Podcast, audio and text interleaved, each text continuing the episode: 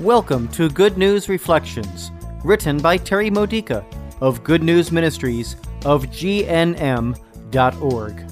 Building your faith for everyday life using the scriptures of the Catholic Mass. Friday of the first week of Ordinary Time. Today's theme Generous Love. In today's Gospel story from Mark chapter 2, verses 1 to 12, we see the generous love that Jesus provides as expressed through the forgiveness of our sins and the healing of our souls. But I'd like to point out a bigger display of his generous love. Did you notice where this event took place? The first sentence of this scripture says, He was at home.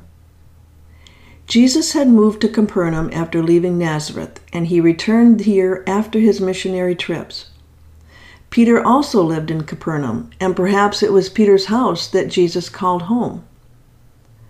Capernaum was an ideal location for Jesus.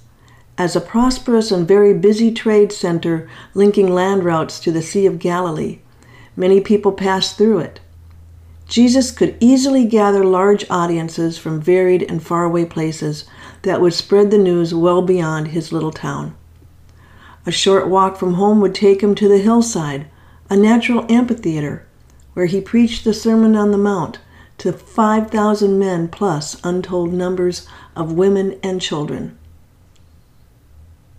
His love attracted so many people that there wasn't enough room in his house to hold all those who wanted to see him. Try to imagine how Jesus felt about this. Think of the last time you had a lot of company.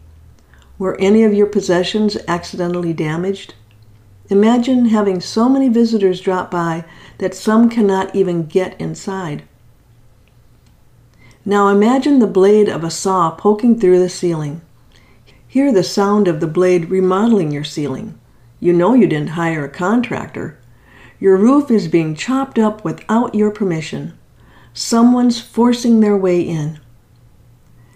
Jesus reacts to all this with generous love.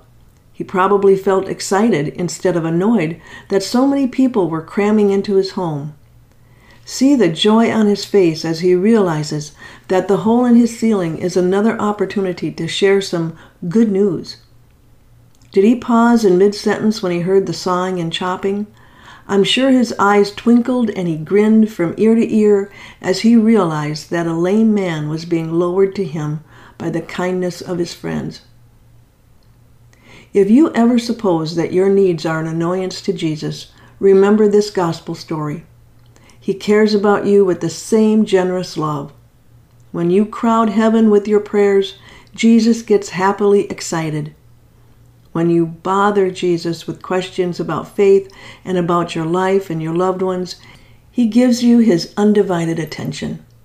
When you punch a hole into the world around you to find a way past all obstacles to get to Jesus, he surely grins a big grin.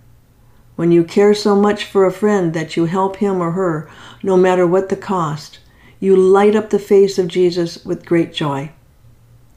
So the next time you have a crowd of people in your home, let them see the twinkle of Jesus in your eyes. This has been a Good News Reflection by Good News Ministries of GNM.org. For more faith builders or to learn more about this ministry, come visit our website. You'll find Good News Reflections available by email and text message, online retreats, prayer resources, and lots more to help you know the Father's love and grow closer to Christ and be filled with the Holy Spirit. Visit gnm.org today.